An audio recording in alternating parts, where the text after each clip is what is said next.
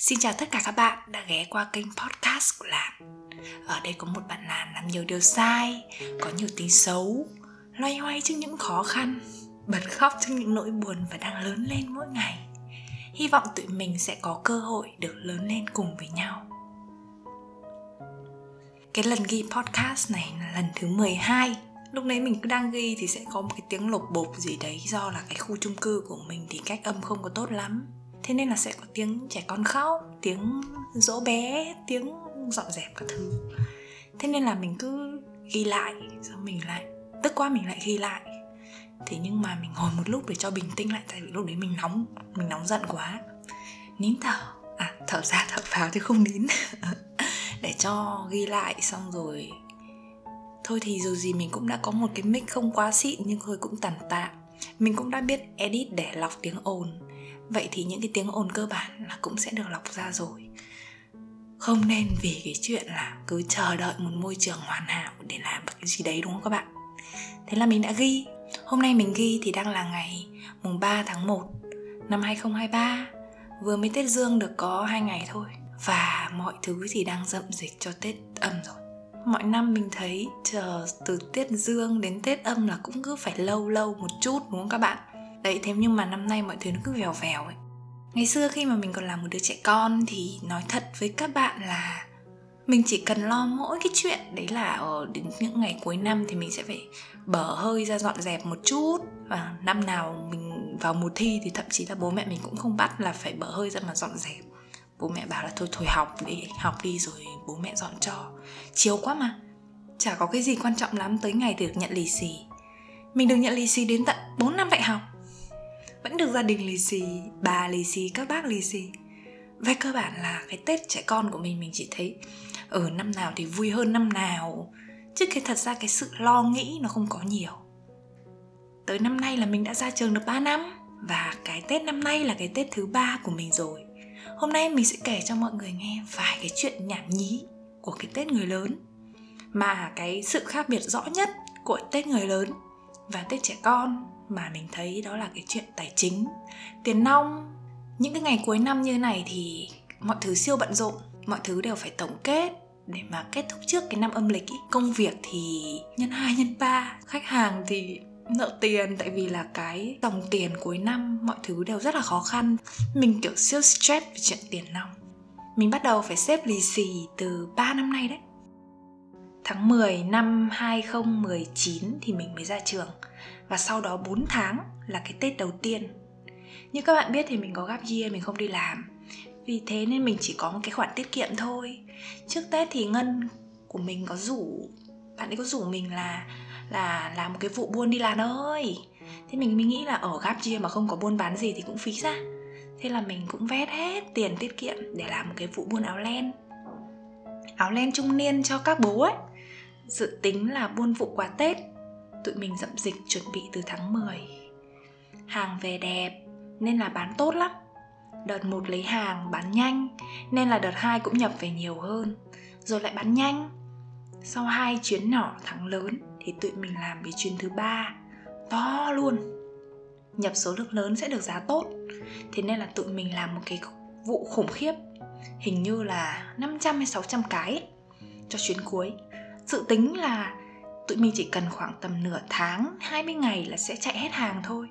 Người tính thì không bằng có trời tính. Có vài dấu hiệu Trung Quốc bắt đầu có Covid. Xong rồi tắc biên tắc biên giới ấy, ở hàng cứ ở y ở cửa khẩu. Tụi mình mòn mỏi đợi hàng về. 15 tháng chạp vẫn chưa thấy hàng đâu. Tiền hàng thì om ở đấy nhưng không có hàng để bán xong rồi khách hỏi cũng không biết làm thế nào, chỉ nói là, ôi chị ơi, chị đợi em, đợi hàng về các thứ. Tụi mình lo phát khóc lên được. Rồi hai đứa ôm nhau bảo là nếu mà hàng không về kịp trước tết thì tụi mình sang năm bán nha. Không thì tụi mình bán tháo nhá. Không lãi, không lỗ là được. Thì cứ an ủi nhau như vậy đó, chứ còn lúc đấy tinh thần cũng bất ổn ghê á. Cuối cùng thì 21 hay 22 Tết gì đấy, cái xe hàng mới về, một đống bao tải bao nào bao nấy tròn xoe, nặng trịch, vài tạ hàng anh thái lúc đấy bắt đầu chạy át kinh khủng để mà hàng đi nhanh. Lúc đấy ngân thì trực ở cửa hàng để trông khách, mua offline mình thì ở nhà ngân, ngồi trả lời tin nhắn, gói đơn online, xử lý các vận đơn, tiếp khách nếu mà khách có ở gần mình, bla bla.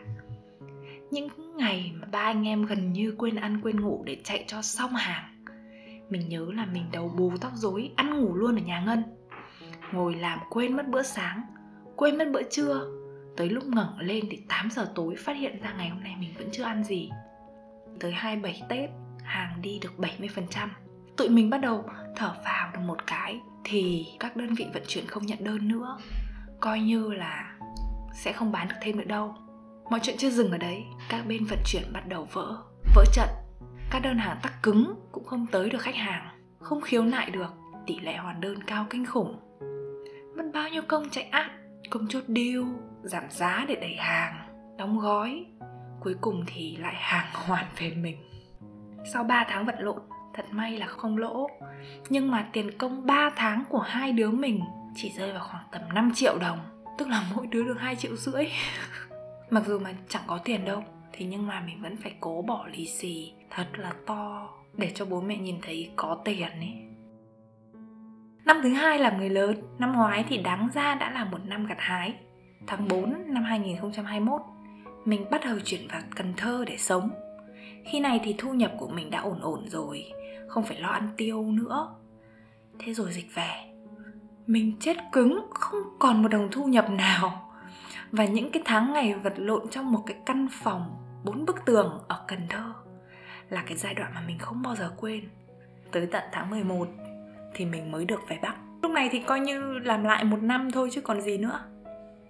Trộm vía là những tháng cuối năm khi mà tình hình nó bắt đầu ổn ổn trở lại Thế nên là có tiền ăn, tiền tiêu Tết Lì xì đối với mình khi này là một cách chứng tỏ với gia đình là con đang thật sự rất ổn rồi đấy Tới năm nay thì mình đã cố gắng rất là nhiều và mình nghĩ là cái giá mình nhận được nó cũng không phải là quá tồi ý. Bắt đầu dễ làm việc hơn, kỹ năng nghề của mình cũng tốt hơn. Mình kiếm được tiền từ viết lách, từ xuất bản sách, từ dạy học, từ các kênh truyền thông của mình. Mình với anh chàng có 100 triệu để mà dây trường cơ mà. Mình bắt đầu dám làm nhiều thứ. Những thứ trước đây mà mình thèm mà mình có làm được đâu. Tết nào thì mình cũng thích thay kẹo bằng các loại hạt đấy. Hạt hạt thì lại đắt. Thế nên là mấy năm trước mình chưa có làm được hôm nọ thì mình đã mua cả đống hạt rẻ cười hạnh nhân mắc ca hạt rẻ các thứ để ăn tết. Mình mua gà ủ muối với trâu gác bếp cho bố nhậu. Mình dám vào những cái cửa hàng quần áo mình thích để sắm đồ tết. Tết năm nay sẽ no ấm hơn những năm khác nhiều. Tết người lớn với Tết trẻ con của mình còn khác nhau một chuyện, Đấy là bình thường thì mẹ mình nấu ăn cũng ngon, Bố mình cũng biết nấu ăn. Xong rồi bố mẹ lại chiều ấy. Thế nên là bọn mình hay kiếm cớ để lẩn đi. Nhưng mà mình thấy năm nay các bạn, Mẹ mình rất quyết tâm luôn Mình rất quyết tâm Trong việc bắt mình nấu ăn luôn. Cụ thể là thời gian gần đây là Mình mà đang, cứ đang ì ì trên phòng là mẹ mình sẽ bắt đầu cằn nhằn, xong rồi mẹ mình không nấu nữa, hoặc là đến giờ nấu cơm là mẹ mình bắt đầu lần đi. Để mình sẽ phải tự xử ấy mình đang cảm thấy một cái mùi vị là năm nay mình sẽ phải nấu cơm đấy. Hy vọng là sẽ ổn. Tiếp nữa, một cái điều khác nữa, đấy là càng ngày mình càng bị gọi và bị hỏi là, ôi ôi, dung ơi, thu nhập bao nhiêu, lương bao nhiêu, làm nghề gì? Và kinh khủng nhất đấy là bao giờ lấy chồng. Những người mà mình sẽ phân định ra là những người nào? Hỏi theo kiểu hơi ác ý một chút để mà công kích mình thì thấy thấy họ từ xa thì chắc mình sẽ lẩn đi luôn. Còn nếu mà ai mà hỏi quan tâm thật sự thì chắc là mình sẽ nhẹ nhàng hơn, mình sẽ bảo là, ôi, cháu chưa tính lấy chồng đâu, còn lâu, cháu giờ cháu thấy cháu còn trẻ lắm, cháu còn phải được yêu đương cho vui chứ.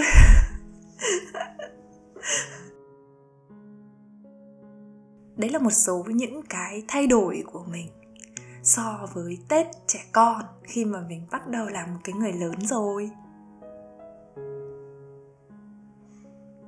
Tết năm nay thì có thể sẽ khó khăn và dự đoán cho 2023 đấy là một cái nền kinh tế nó cũng không phải là quá là thuận lợi sôi trào mắt mái. Thế nên là tụi mình đều bước vào 2023 với một cái sự rẻ chừng. Các bạn có thấy không? Những cái gì mình trải qua ấy, nó cũng khó khăn ấy. Thế nên là khó khăn của 2023 mình nghĩ là cũng không có đánh gục được bọn mình đâu.